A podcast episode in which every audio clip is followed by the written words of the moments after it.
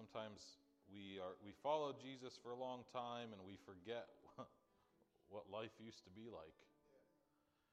So take a minute and reflect on where you were before Jesus.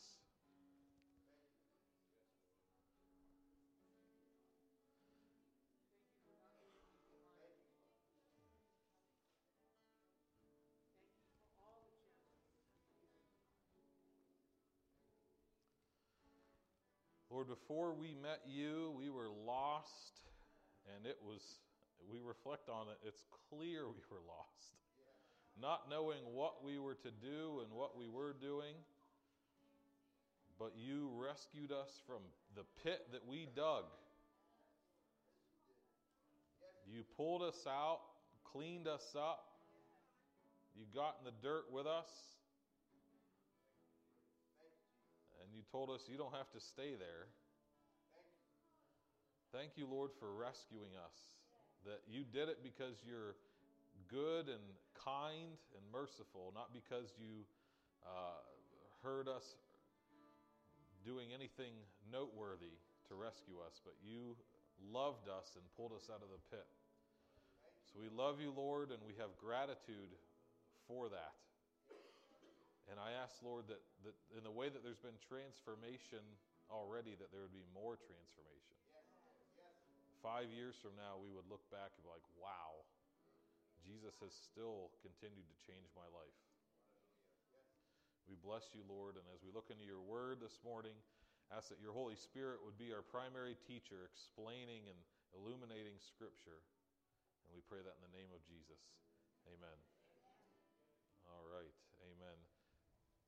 So I want to remind you, we do have childcare for uh, the nursery and ages. Uh, okay, Jason Davis, ages kindergarten and under should already be downstairs. If your kids are in ages uh, grades one through five, Jason Davis is going to take them. He's right there in the doorway. If they would like to go with him, they can. Or if they want to hear a sermon, they can stay here. So grades one through five can do, go with Jason if they'd like or they can sit and hear a really good sermon about Pokemon. Okay, just kidding. No Pokemon in this particular sermon. All right, I want to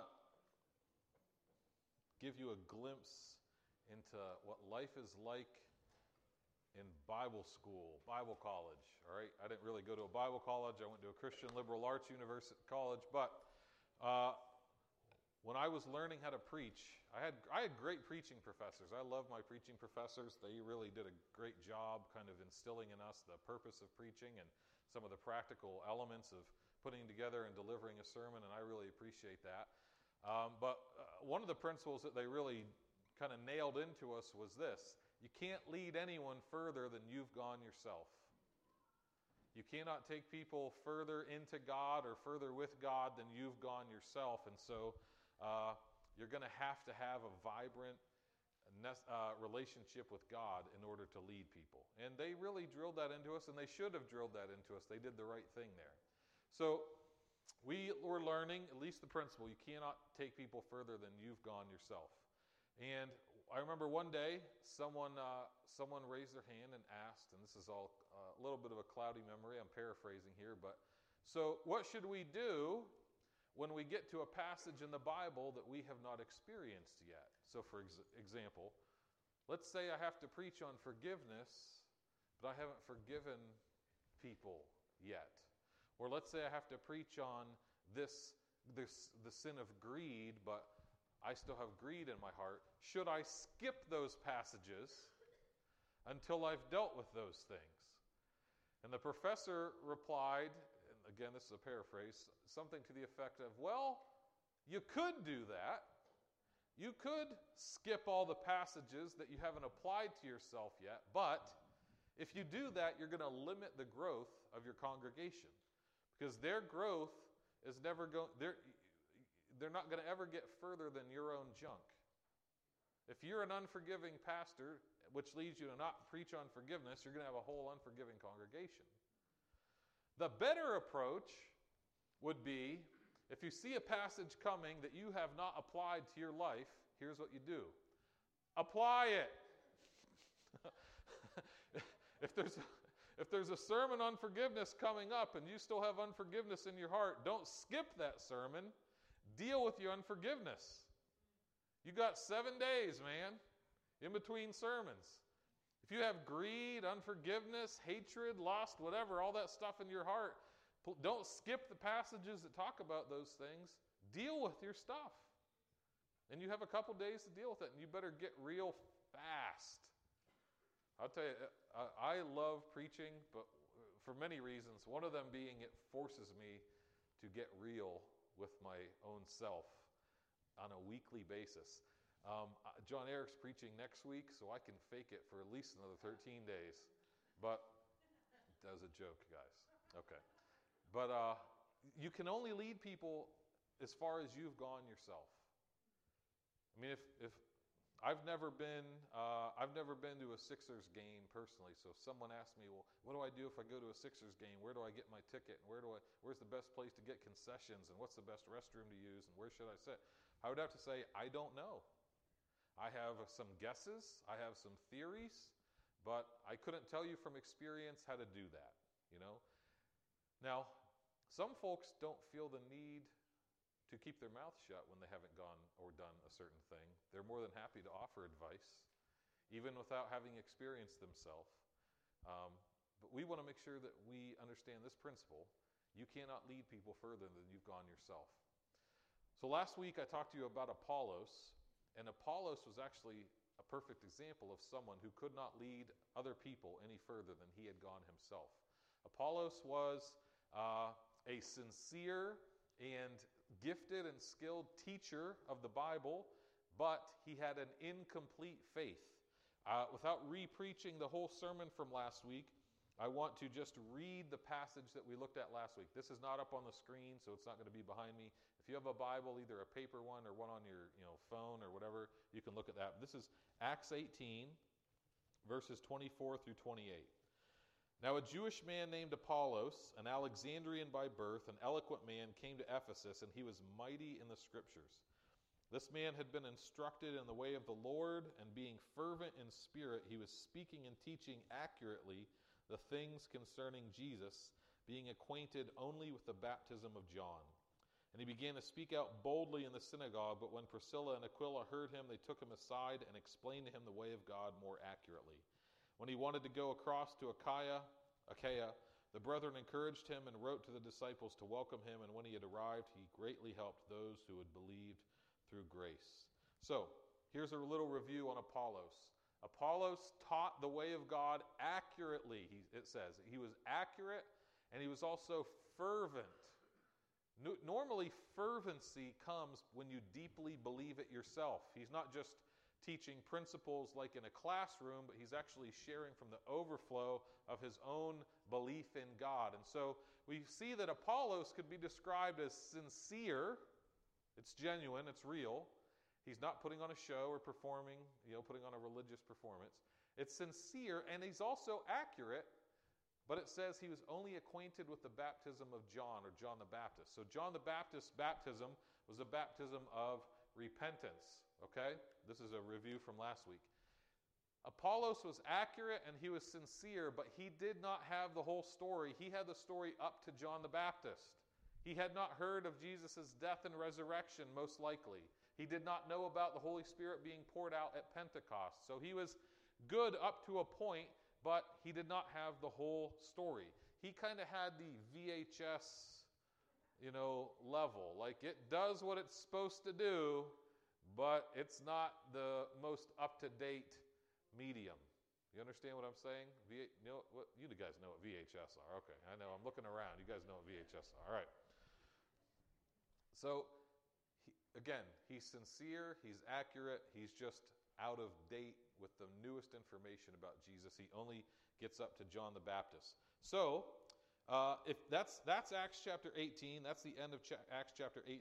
If you have a paper Bible or you're looking at one on a phone, you'll see that after Acts chapter 18 comes something called Acts chapter 19.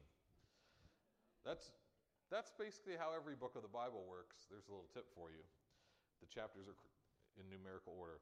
If you cover the 19 and ignore the fact that there's a new chapter starting here, the next story makes a lot more sense. The chapter breaks in the Bible are inserted by us so that we can find passages more quickly, okay? But they're not there originally. So the end of Acts chapter 18 and the beginning of Acts chapter 19 are one continuous story, okay? So this is the beginning of Acts 19. It happened that while Apollos was at Corinth, so this means that Apollos left Ephesus. Okay, last week he was in Ephesus, but this week he's in Corinth, which is in Greece, totally different country. While Apollos was in Corinth, Paul passed through the upper country and came to Ephesus and found some disciples. Oh, well, that's good because last week uh, Apollos was in Ephesus, but he left. But now Paul has come into Ephesus. You got it? It's like as soon as Apollos left town, Paul came into town. Okay? And he found Paul found some disciples, and he said to them, Did you receive the Holy Spirit when you believed? And they said to him, No, we have not even heard whether there is a Holy Spirit. And he said, Into what then were you baptized? And they said, Into John's baptism. Oh, so you're telling me that these guys believe the same thing that Apollos believed. And Apollos was just in their town teaching the Bible. So, where do you think they got this idea from? Probably Apollos. These are probably some of Apollos' students, probably taught by him. They also didn't know about the death and resurrection of, uh, sorry, they also didn't know about the pouring out of the Holy Spirit at Pentecost. They also had not been baptized in Jesus' name. They were only familiar with the baptism of John. Paul said to them, John baptized with the baptism of repentance, telling the people to believe in him who is coming after him, that is, in Jesus. When they heard this, they were baptized in the name of the Lord Jesus, and when Paul had laid his hands on them, the Holy Spirit came on them, and they began speaking with tongues and prophesying. There were in all about 12 men. So let's review this story really quick. Apollos is going through the city of Ephesus. We got that? He's teaching in the synagogues the message of John the Baptist of repentance. Then we find these 12 Jewish men who believe everything that Apollos has been teaching in the same city. They were probably his students. So, this is an illustration of the principle you can only lead people as far as you've gone. Apollos is only able to teach them about repentance because that's all he knows. He's only able to lead them up to the baptism of John the Baptist because that's all he's experienced. But then the Apostle Paul comes in, and he's actually able to lead them into a deeper experience because he has had a deeper experience. In Acts chapter 9, the Apostle Paul is actually filled with the Holy Spirit. The Apostle Paul has gone way farther than Apollos. And because he's gone farther himself, he's able to lead these 12 men into this uh, experience with the Holy Spirit. So, when they heard this, they were baptized in the name of the Lord Jesus. And when Paul had laid his hands upon them, the Holy Spirit came on them. He's able to take them as far as he's gone. So Apollos and Paul are really proving the same principle. You cannot lead people any farther than you've gone, but you can lead them as far as you've gone. And that's what he's doing. He's saying, Well, I know there's more than what you've experienced, which kind of is our underlying point. There is more than what you've experienced. When it comes to following Jesus and life in the Holy Spirit, there is more than what you've already experienced. I want to focus on this experience that they have of being filled with the Holy Spirit here. There are four principles that I want to touch on that relate to this encounter that they have with Paul, where they're filled with the Holy Spirit. So there's four ideas that I want to communicate. The first is this that the filling of the Holy Spirit is not the same thing as getting saved. Okay? That the filling of the Holy Spirit is distinct from your conversion. So let me lay a little basic groundwork. Every person that's ever been born uh, is born in sin. Uh, uh, Adam and Eve were not, and Jesus was not. Other than that, we've all been born in sin. We're all born lost. We're all born with a tendency to sin. I don't know any person that's ever not sinned. And the ones that say they haven't are liars, it says in 1 John. So every single one of us needs to be saved. And we have to respond to the work of God in Jesus and through Jesus in order to do that. So when we talk about conversion, we are talking about putting our faith in Jesus. We're talking about becoming a Christian. Another way to say it is getting saved. People say that all the time, okay? Uh, are you saved? When did you get saved? I'm, I've been saved. I got saved on this date. We talk about that. Jesus actually used the phrase born again to refer to that moment, that experience, that we must be born again. They didn't totally understand Jesus when Jesus said born again. They said, Do you mean I have to go back into my mother? That's actually what they said. Don't go get mad at me for saying it that way. Okay, that's what they said. So it's it's a distinct being saved, getting saved, converting, following Christ, trusting Christ is a distinct moment in the life of every Christian, okay? You don't have to necessarily know the date and the humidity and the time and the latitude and the longitude or anything like that. Although some people do know that stuff. I know it was, for me, it was March 12th, 1995. It was before church, so it was probably about 8 or 9 in the morning on a Sunday morning. And you don't have to know all that information. You just have to know that it, it is a response to God. It is a moment in time uh, that, that happens. It's not something that you just drift into, okay? There, there, there is a moment. It's, it's kind of like uh, falling in love and getting engaged and getting married. You, you, you might not be able to pinpoint uh, when exactly you fell in love, but if you end up getting married, there are some definite moments.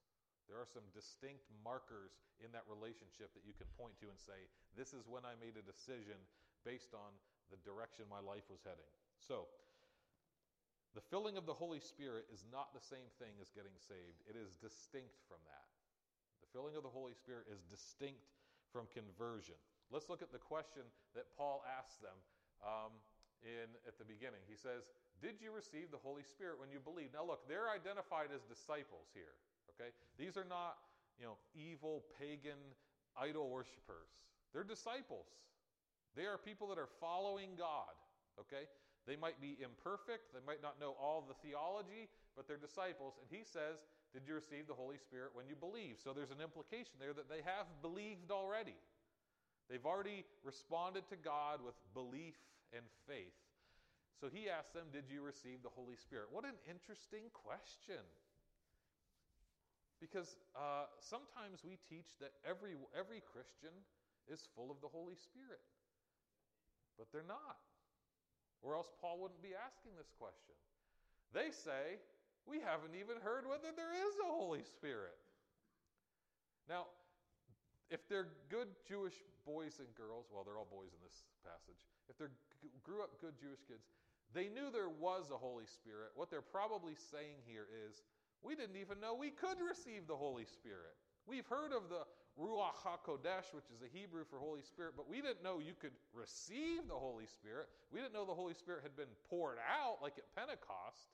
So they're saying, this is new information. So Paul's like, well, then what baptism did you receive? And that's when he realizes, oh, you're disciples of John. You've received the baptism of John, and which is a baptism of repentance, which is good, but it's not the whole story. And so they've received the baptism of John. Uh, they are they are spiritual. They are religious, but they are not full of the Holy Spirit. And we know that Paul actually leads them into that encounter. Recently, uh, I came across a study by George Barna. George Barna is a statistician and he employs all these people to go take surveys and conduct polls and all this stuff. And so he wanted to know about the beliefs of people that claim to be Christians. And uh, right now, 65% of Americans claim to be Christians, and there is no way that that is correct. And I want to talk about that later. But he polled about 2,000 Christians, and he asked them some basic theology questions. 22% of people that claim to be Christians believe that Jesus sinned. 22% is kind of high to not get that main idea of Christianity, that Jesus sinned. I mean, I understand there's always going to be like 3 to 5% of people that just don't get it. 22 you're talking like 1 out of 4 almost believe that Jesus sinned at some point, like missing so much of the New Testament. Get this, if this doesn't uh, make you want to riot. 58% of Christians in the United States in 2009, 58% do not believe the Holy Spirit is real. 58% believe the Holy Spirit is a metaphor or a symbol in the Bible, not a real person, not a real divine being. Guys, 58% is most of us. That mean right. That means that if you have the correct view of the Holy Spirit, you're in the minority. I was telling my wife these statistics, and she said, So is the problem that pastors aren't teaching it, or that people aren't studying the Bible for themselves? And I said, Both. I mean, I know for sure pastors are not teaching this enough, but I also know you don't need a pastor to open your Bible for you and put your nose in it, right? There is no way 58% of Christians in the United States should believe that the Holy Spirit is not real and that 22% should believe that Jesus sinned. So just because you're a little bit spiritual and a little bit religious does not mean that you are full of God. Does not mean that you're full of the Holy Spirit. You following this so far? I'm going to share some more stats later that are just going to make you cry. These disciples that we see in Acts 19, they had already repented. They had already been baptized in the name of John, but now they're filled with the Holy Spirit. Every Christian has the Holy Spirit, okay? But they are not filled with the Holy Spirit. I can't say it any more clear, clearer than that. Every Christian is indwelt by the Holy Spirit, but not necessarily filled with the Holy Spirit. Those are two distinct and separate ideas. Um, in Ephesians 1:13 it says that every Christian is sealed with the Holy Spirit. In Ephesians 4:30 it says the same thing, every Christian is sealed with the Holy Spirit. But he says that then in Ephesians 5:18 now be filled with the Holy Spirit. Those are two separate ideas. This, the receiving the Holy Spirit and being filled with the Holy Spirit are two separate ideas, separate experiences, okay? Um, and Paul is saying that to the same people. Romans 8 says if you don't have the Holy Spirit, you don't belong to Jesus. So you can't be a Christian without the Holy Spirit. But there is still more. There is a filling of the Holy Spirit that is subsequent to conversion and distinct from conversion.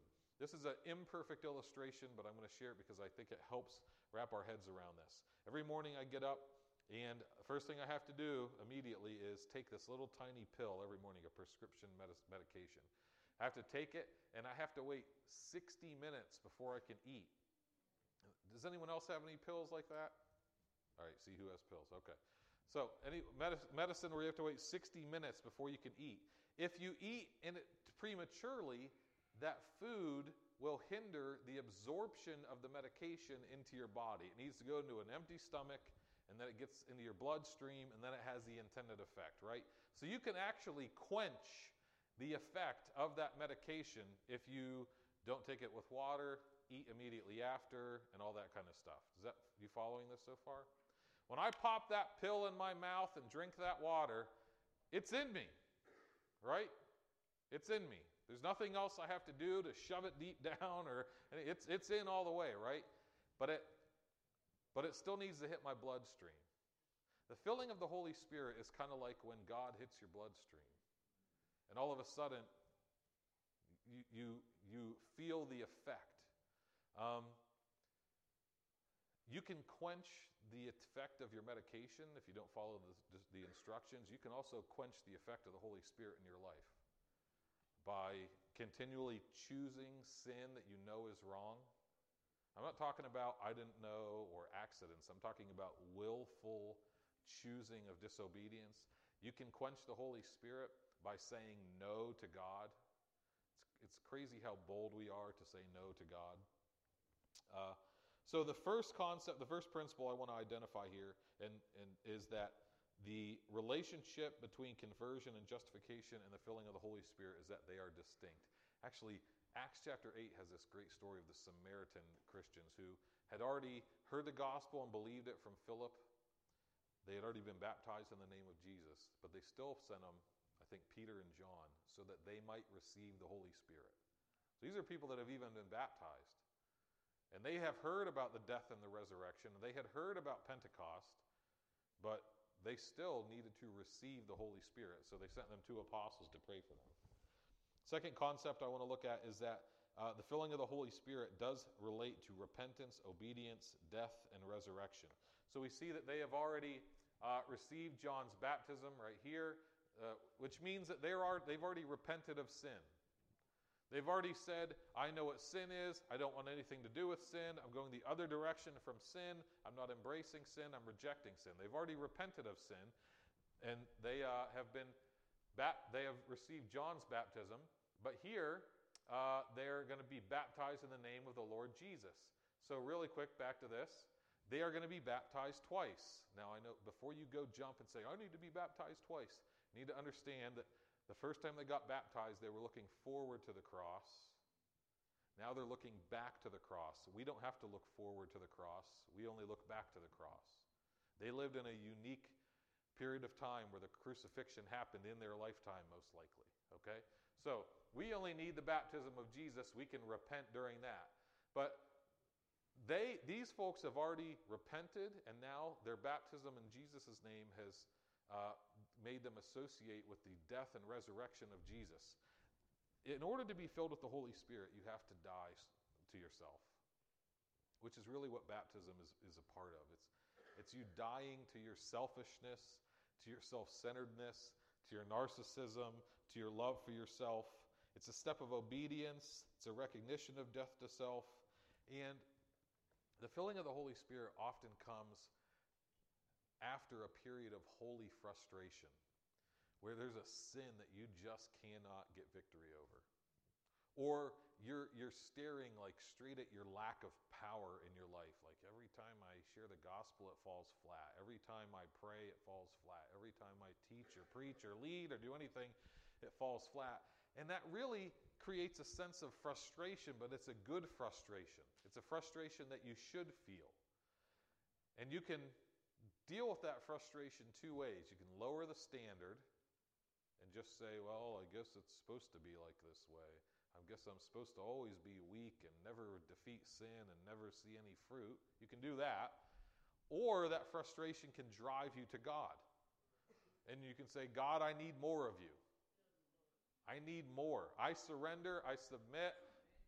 Crucify me. Uh, more of you, less of me. But that frustration is actually what gets us to the point where we're ready for the Holy Spirit. So if you're not frustrated yet, it could be for a few reasons. Could be because you're doing great.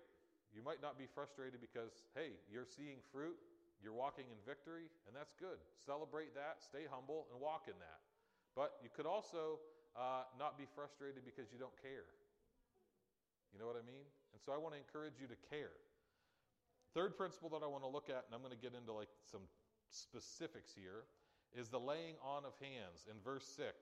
There's this common occurrence that takes place in the book of Acts. There's seven different times where people are filled with the Holy Spirit in Acts. And three of those times, someone lays hands on a person. So it says here that Paul laid his hands uh, on them. So when Paul had laid his hands upon them, the Holy Spirit came upon them.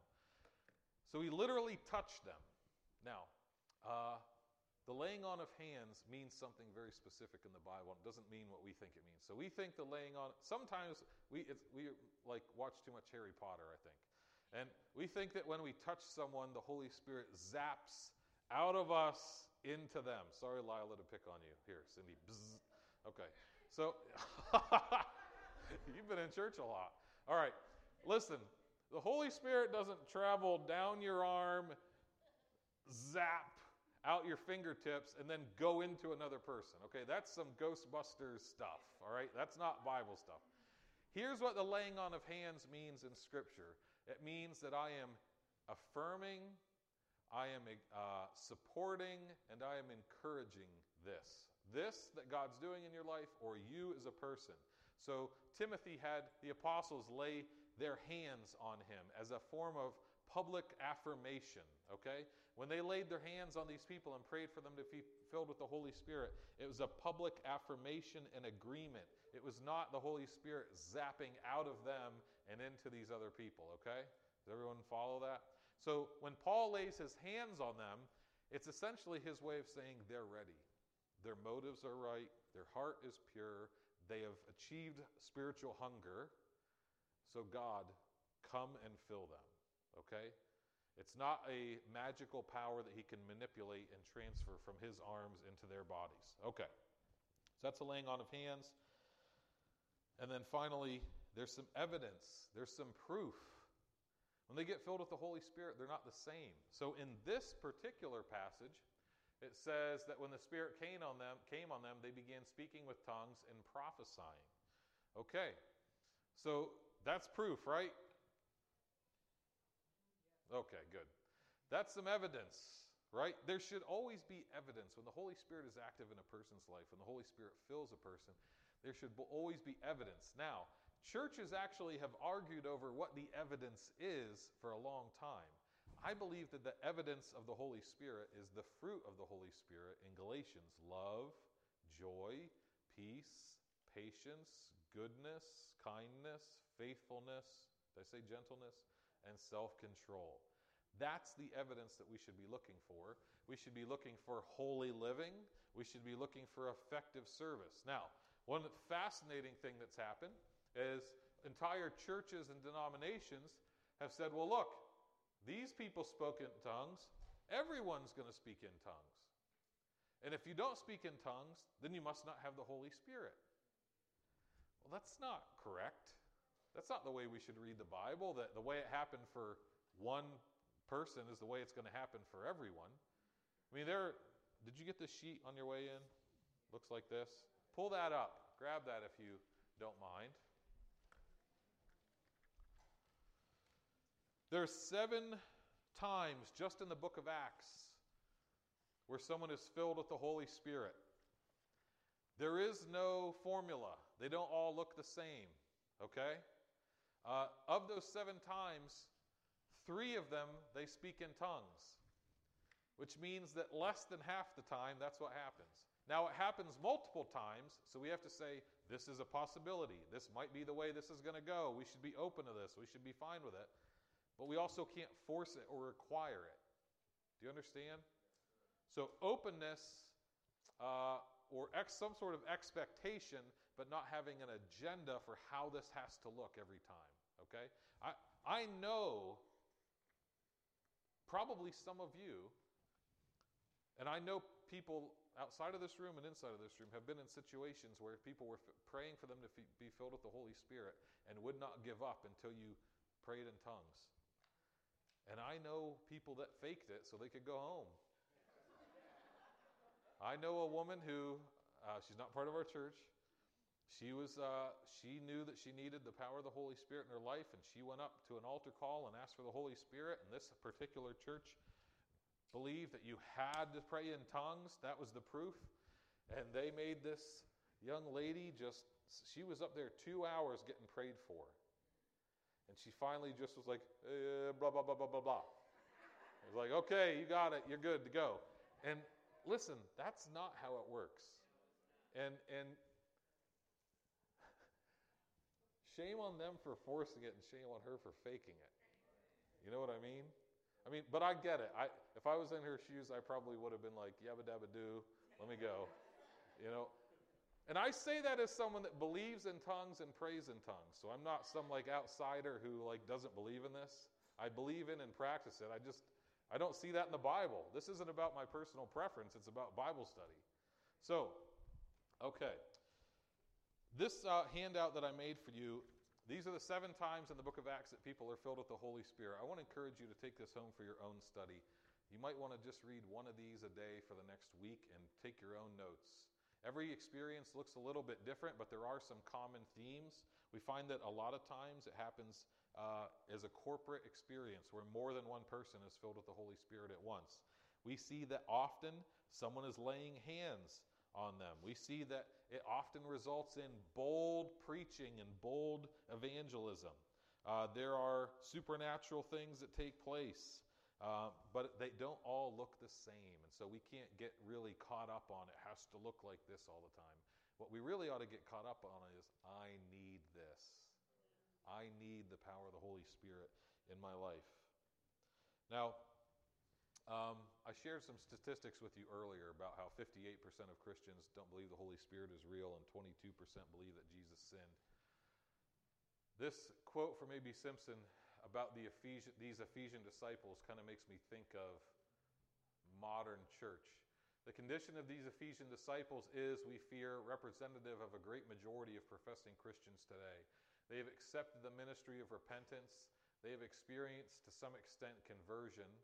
They've begun to change their course of life, but they have not received the Holy Spirit. As I said in Acts chapter 8, the Samaritan believers have already been saved, they've believed, they've repented, they've already been baptized in the name of Jesus, but they still have yet to receive the Holy Spirit. And that is not a unique uh, dispensation or period of time. They this is post Pentecost. This is uh, the evangelist Philip. This is, I mean, this is that's what happened to them applies to us. Okay, they weren't exceptional or unique. They were an example for us. So, uh, what this quote is saying essentially is that there's more. A great majority of professing Christians have accepted the ministry of repentance. They've experienced to some extent conversion. They've begun to change their course of life, but they've not received the Holy Spirit. Uh, a commentator named Ajith Fernando says this The baptism of the Holy Spirit implies fullness. And those that are not experiencing this are having a sub biblical experience. Here's the question I would ask you Are you experiencing fullness or not? Would you describe your walk with Jesus as full and overflowing or dry and weak? And whatever your answer is, that's okay because today we get to go for fullness. If you would say it's dry and weak, you don't have to stay that way. You'll stay that way as long as it takes you to get frustrated. You'll stay that way as long as it takes you to die to yourself. Earlier this week, I, don't know if the, this was released this week, but I read earlier this week a Pew Research Center study that was looking at the state of Christianity in the United States over the last 10 years.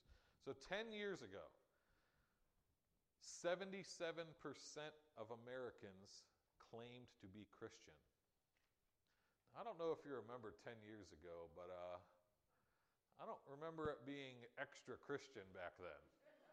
Do you? Like three out of four people, Christ, like I don't remember. I lived here in 2009. I don't remember being able to walk into Wawa in the parking lot we are like, Praise Jesus. And everyone was like, Oh, yeah, praise Jesus. I don't remember it being like that. Do you? Yeah, me neither. I don't remember being able to walk into ShopRite and saying, Who wants to come to a Bible study? And everyone being like, Oh, I would, but I have my own. That was 2009. 77% of Americans said they were Christians.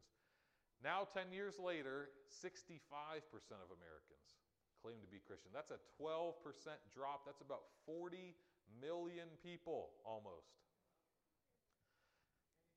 Now, it does show, oh boy, does it show 12%. Just 12%. Look at the shift that's taken place. But let's be real. There's no way 65% of Americans are Christians, right?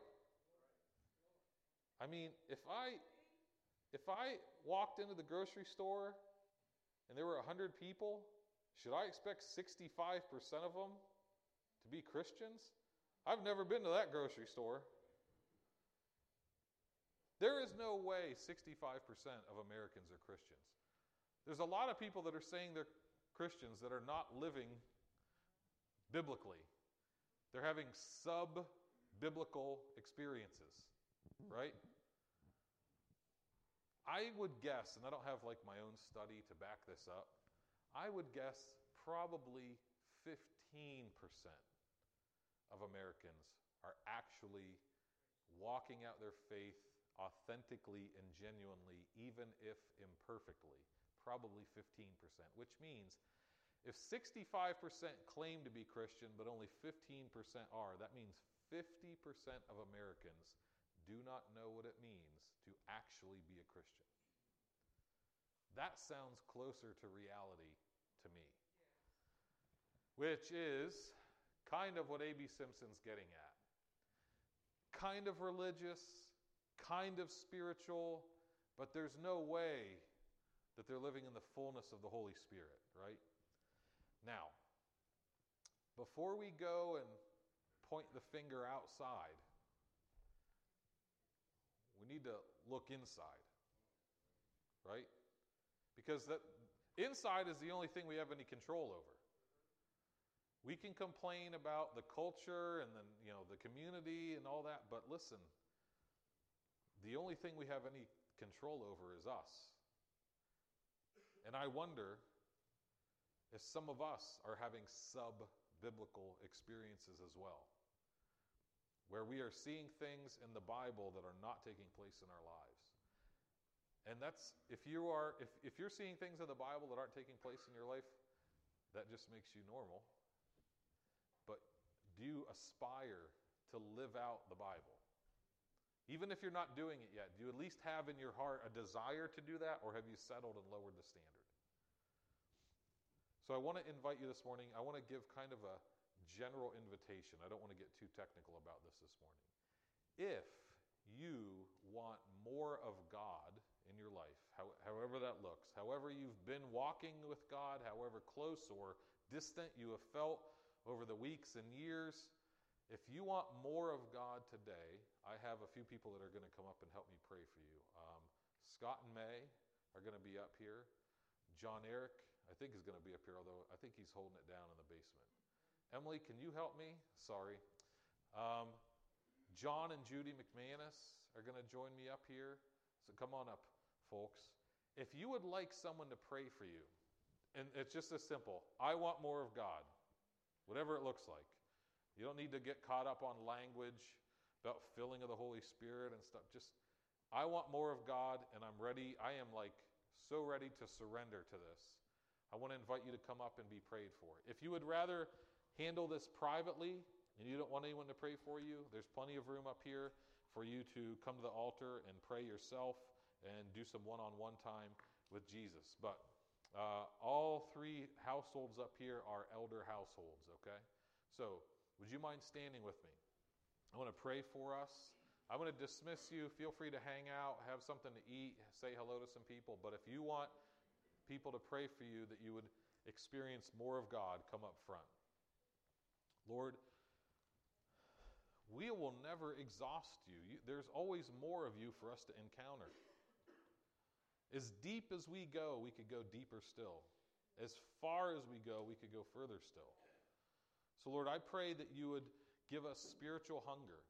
Lord, we renounce the lowering of the standards the lowering of the expectation that you are a powerful, supernatural God who interacts with your creation.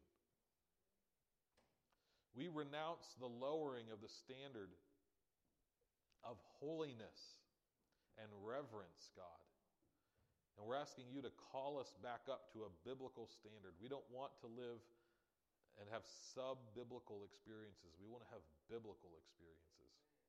We want to have a biblical walk with Jesus where we can point to our life and point to Scripture and say, these look similar. So, Lord, we come to you in humility. We come to you in brokenness, knowing that there's nothing in our own strength that we can do to accomplish this, but that we need you to step in and empower us by the Holy Spirit. I pray that in the name of Jesus. Amen. Feel free to hang out. Thank you for coming today. See you next week. Come on up if you'd like to be prayed for.